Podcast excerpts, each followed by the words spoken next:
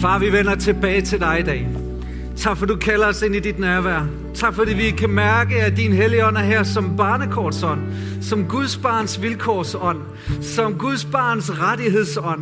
Du minder os inderst ind i vores hjertedyb om, at vi er Guds barn, at det er vores identitet. Her vi kan ikke kæmpe for en ny identitet. Det er ikke noget, man kan opnå ved egen præstation.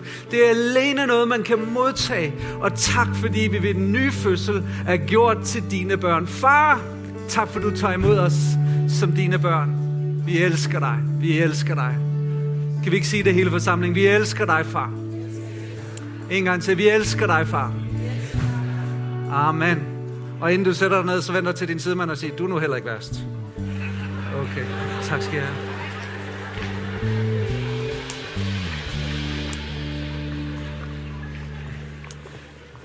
Vi er godt i gang med en øh, lille serie, vi startede søndags, som vi kalder for Fartid. Hvor mange af jer herinde kan godt lide fartid?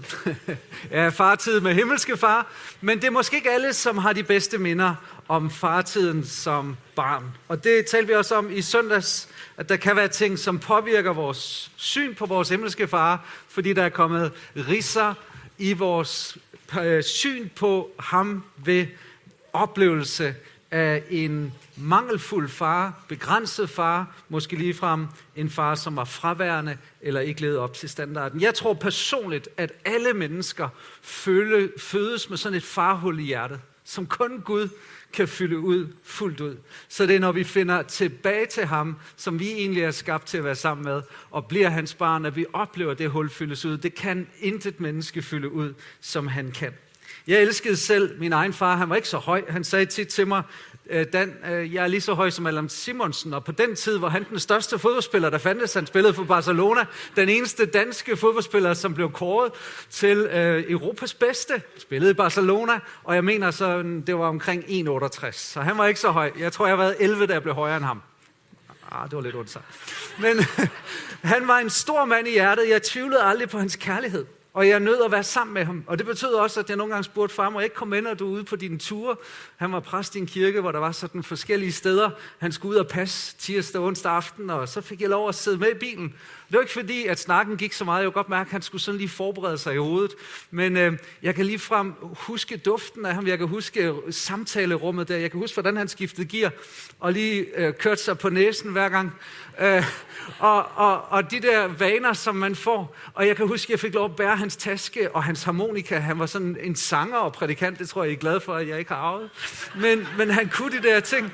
Men jeg havde sådan et en, en, nogle minder fra, fra min opvækst, hvor min far øh, og den fartid betød rigtig meget. Jeg, jeg er også opdraget på den måde, man fik ikke bare tingene, så han havde en bog, hvor når jeg slog græsset, så var det 3 kroner ind i bogen, og vaskede bilen, jeg tror det var 5 kroner ind i bogen, og, og hvis jeg sådan tog hele garagen, så kom vi måske op på 7 kroner. Og så når regnskabet blev gjort op øh, på et tidspunkt, så fik jeg så lov at komme ud og køre go-kart. Betalt altså med min egen opsparing der. Men det var stort. det var rigtig stort. Fartid, det er fantastisk. Og øh, bare det at være med sin far, taler Jesus om. Det er det, som bøn det handler om. Bøn, det er, at vi er sammen med ham. Og vi skal læse igen det her afsnit, vi har været i gang med, Matthæus 6, 5 og 7. Og når I beder, prøv lige at sige, når I beder. Ikke hvis. Må I ikke være som hyklerne, altså skuespillerne, der ynder at stå og bede i synagoger på gadehjørner for at vise sig for mennesker. Sandelig siger jeg, de har fået deres løn. Det har ingen værdi for din himmelske far. Men når du vil bede, så gå ind i dit kammer og luk din dør. Bed til din far, som er i det skjulte. Og din far, som ser i det skjulte, skal lønne dig. Det er der en effekt af. Fartid. Og når I beder, så lad ikke munden løbe, som hedningerne gør, for de tror, at de bønhøres for deres mange ord. Dem må I ikke ligne. Jeres far ved, hvad I trænger til, endnu før I beder ham om det. Og så kommer den bøn, vi allerede har hørt omtalt her i dag. Derfor skal I bede således, og skal vi ikke tage den sammen nu. Hvorfar, du som er i himlene, helligt blive dit navn, komme dit rige, Ske din vilje som i himlen, således også på jorden. Giv os i dag vores daglige brød, og forlad os vores skyld, som også vi forlader vores skyldnere.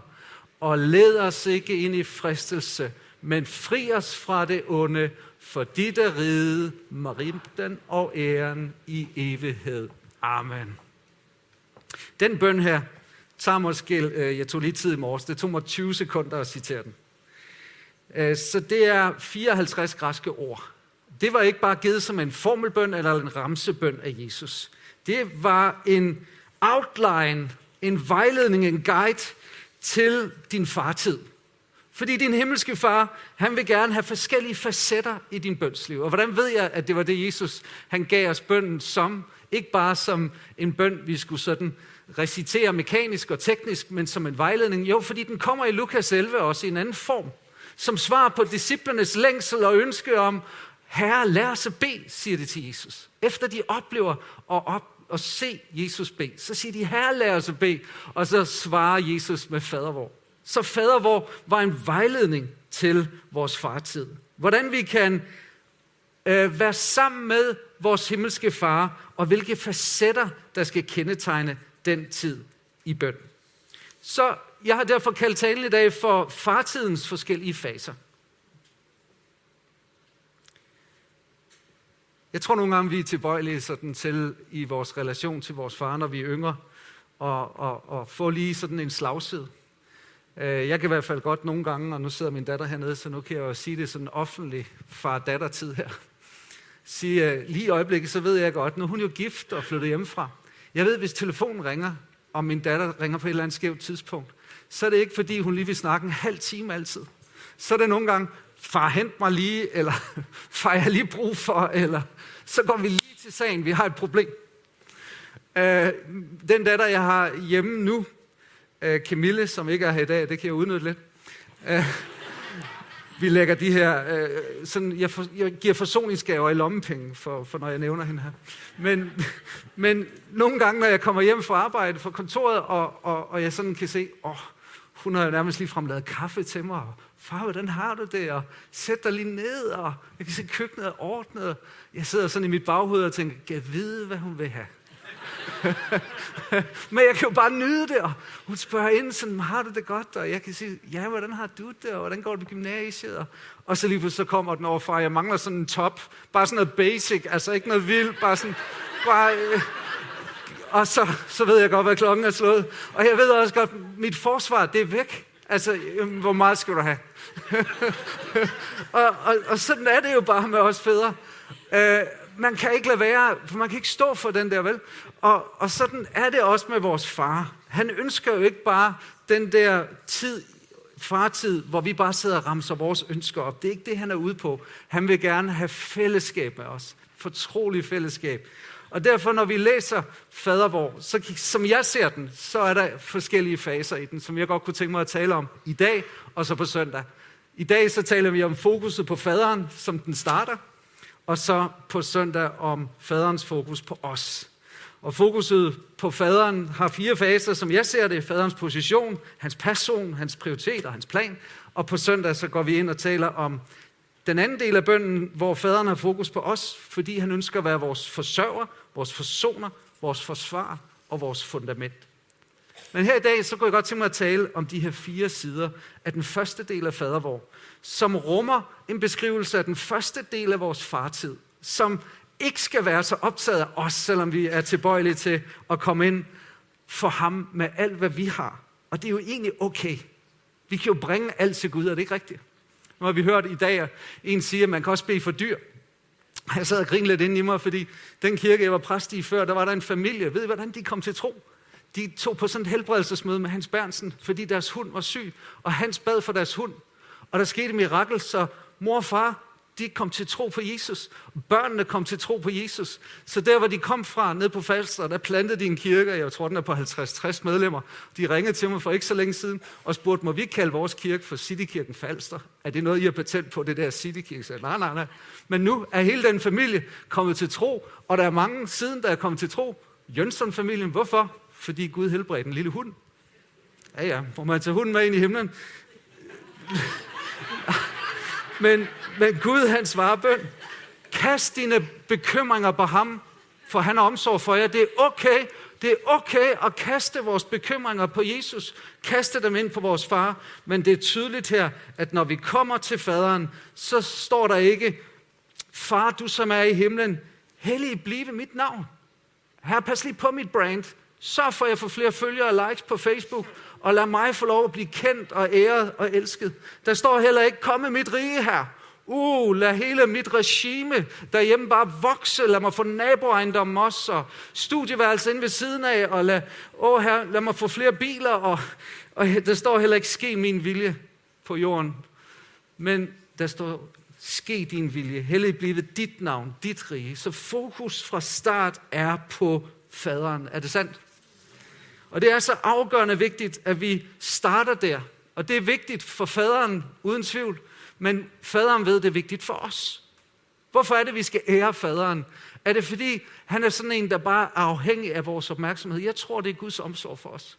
Fordi lever du alene for dit eget navn, dit eget rige, din egen vilje, så vil du destruere dig selv.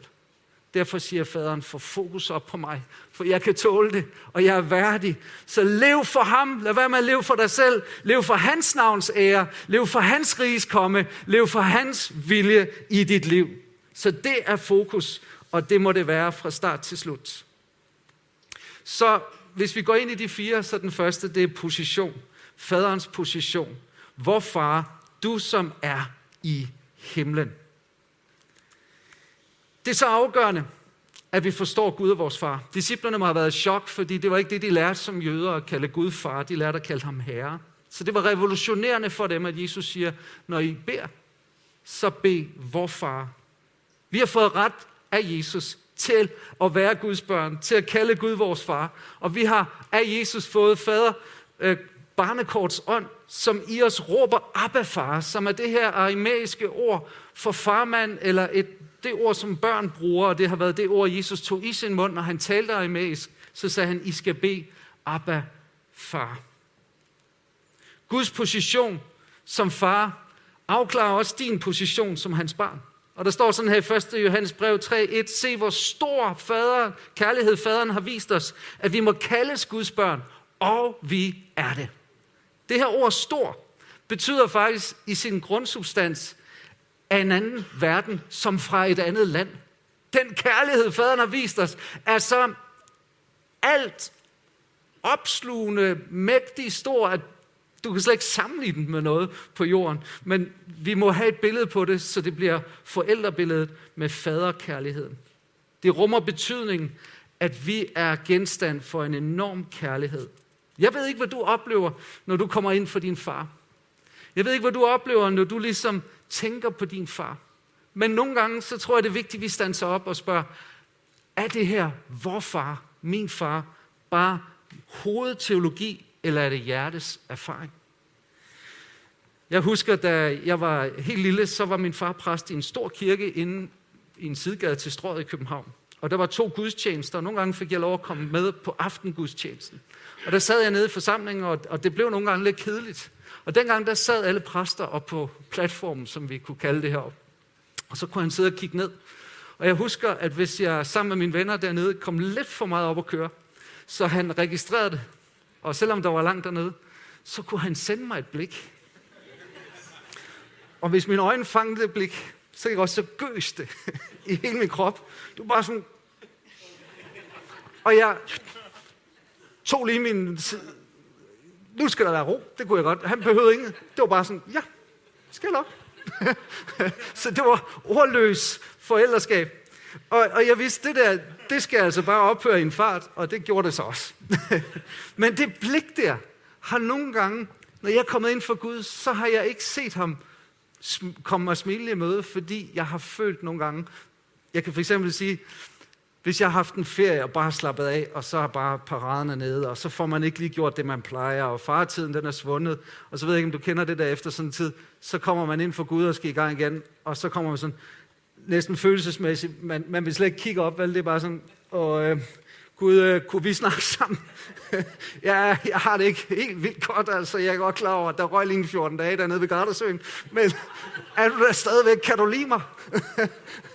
og Johannes brev dealer med det der og siger, når vores hjerte ikke fordømmer os, så er der ikke noget tilbage, fordi Guds hjerte fordømmer os jo ikke. Og derfor er det så vigtigt, at vi bliver forankret i det billede. Og nogle gange så bliver gode nyheder til dårlige nyheder. At Gud er kærlig, det er jo gode nyheder. At han er god, det er gode nyheder.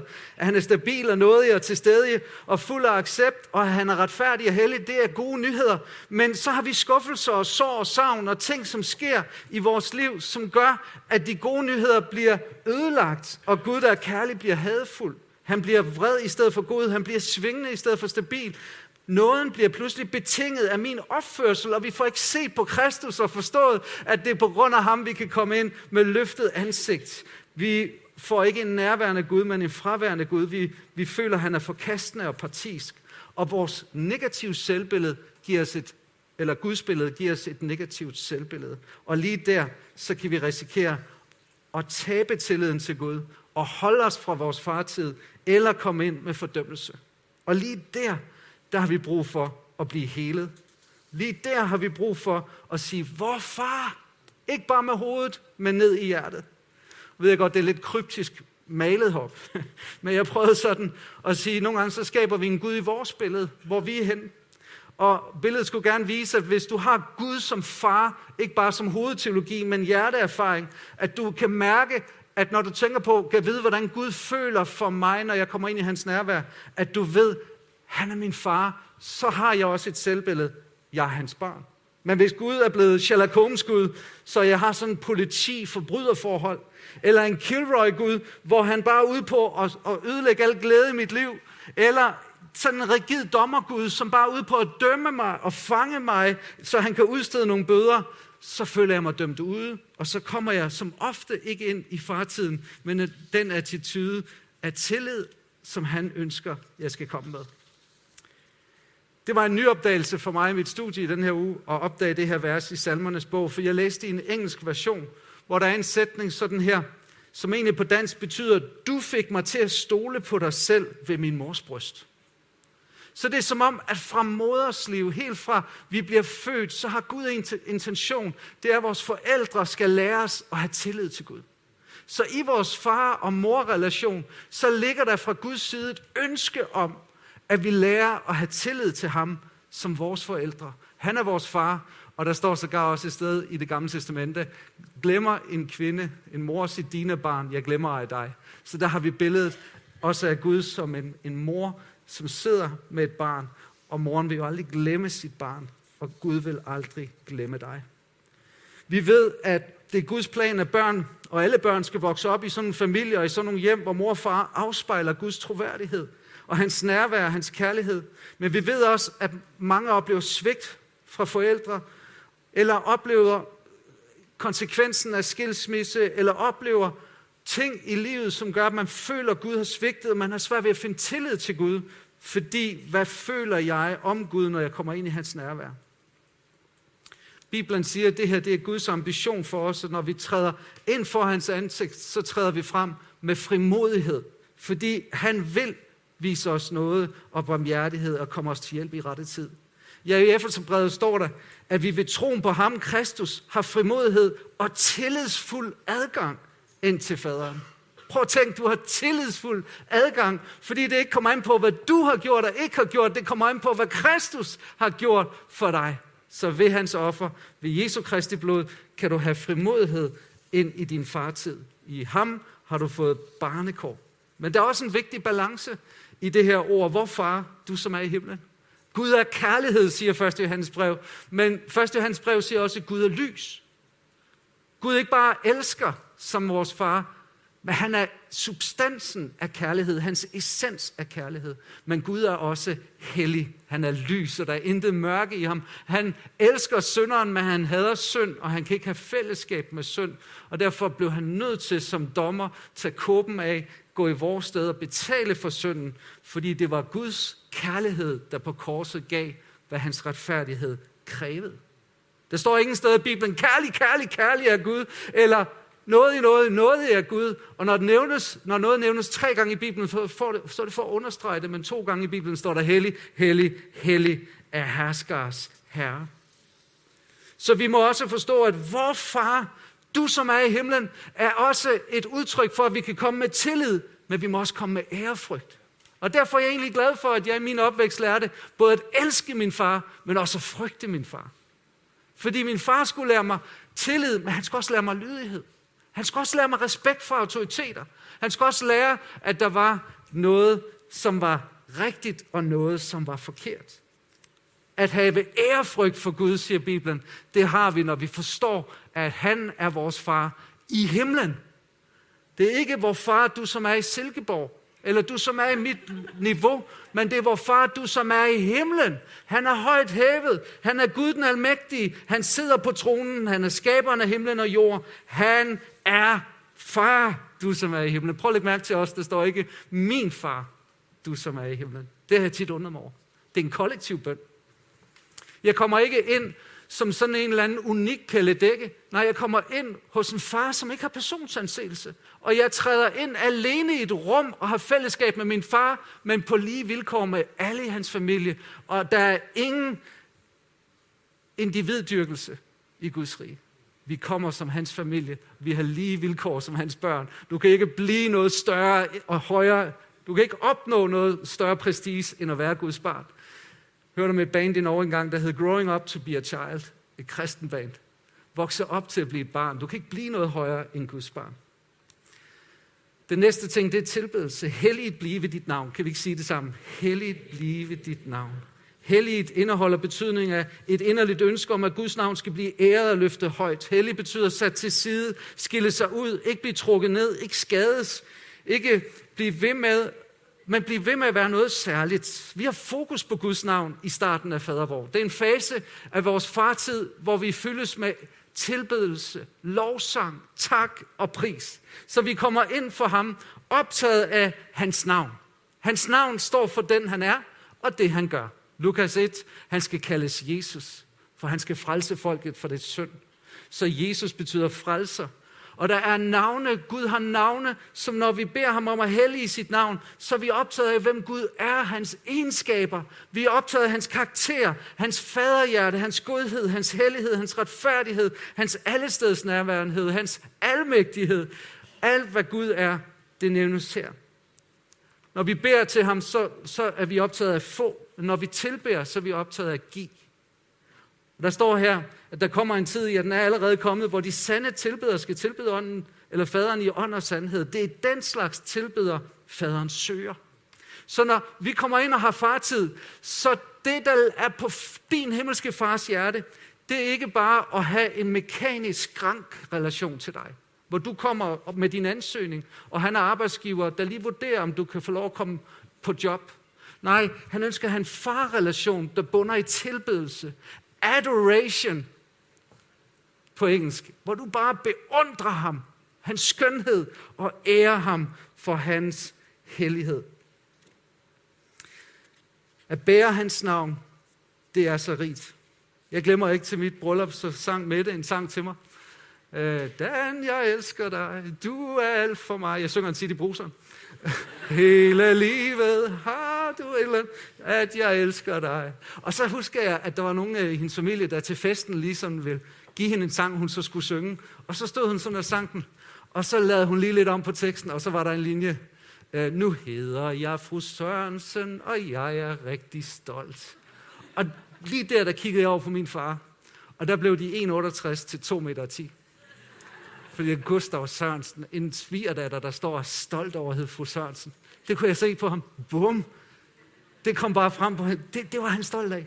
Og, og, og når vi siger, hellig blive dit navn, så siger vi jo i virkeligheden, far, lad ikke mit liv bringe vandære til dig, men lad mig få lov til med min måde at være på, som dit barn at bringe ære til dig. Lad mig få lov til, øh, man vil nok i dag bruge ordet brande. Lad mig ikke skade dit brand, far. Lad der, lad der ikke være noget i mit liv, der skader dit brand, dit navn over mit liv. Og så skal vi ikke gå ind nu i alle de navne, der er i Bibelen for Gud, vores far, men her bare lige nogle stykker, og det er interessant at se, hvordan de også i Gamle Testamente handler om Guds godhed og hans omsorg. Herren er min hyrde. Herren er der. Herren som helliger. Herren er fred. Herren møder behovene. Eller Herren, behovene skal mødes. Herren mit banner. Herren helbreder. Herren min retfærdighed. Og der kan være andre navne i Gamle Testamente, som taler om, hvem han er, og det er det, vi løfter op i vores fartid. Amen. Så har vi også vores prioritet. Komme dit rige. Lad os sige det sammen. Komme dit rige. Bønden, der siger, komme dit rige, den siger noget om, hvad faderen er optaget af. hvad der er hans prioritet. Det er faren, vores himmelske far optaget i den her verden, det er, at hans rige må komme. Det er det, der går forud faktisk nogle gange også for vores komfort. Og vi må tjene ham. At der er en opgave, vi skal udføre. Han vil se hans rige komme. Det første, Jesus sagde, da han kom på jorden i hans forkyndelse, det er, at himmeriget er kommet nær. Guds rige er kommet nær. Hvordan? I Jesu person. For hans rige, det er hans regime, hans herredømme. Det er den sfære, hvor Jesus er konge, og hvor kun Guds vilje sker. Og riget kom med Kristus, så det er her. Men samtidig ser vi tydeligt, når vi læser også åbenbaringsbogen og, og de øh, dele af skrifterne i Ny og Gamle Testamentet, der handler om, om det, der skal komme, det evige, at der er et eskatologisk perspektiv på det her, et endetidsperspektiv, at det, som er, skal komme i fysisk udstrækning. Så Guds rige skal komme på jord, og han vil etablere sin trone her på jord. Og når vi beder, komme dit rige, så beder vi faktisk også ind i Guds evige planer for at oprette sit rige her på jord. Men når vi beder, så beder vi ikke så meget ind i ritualer.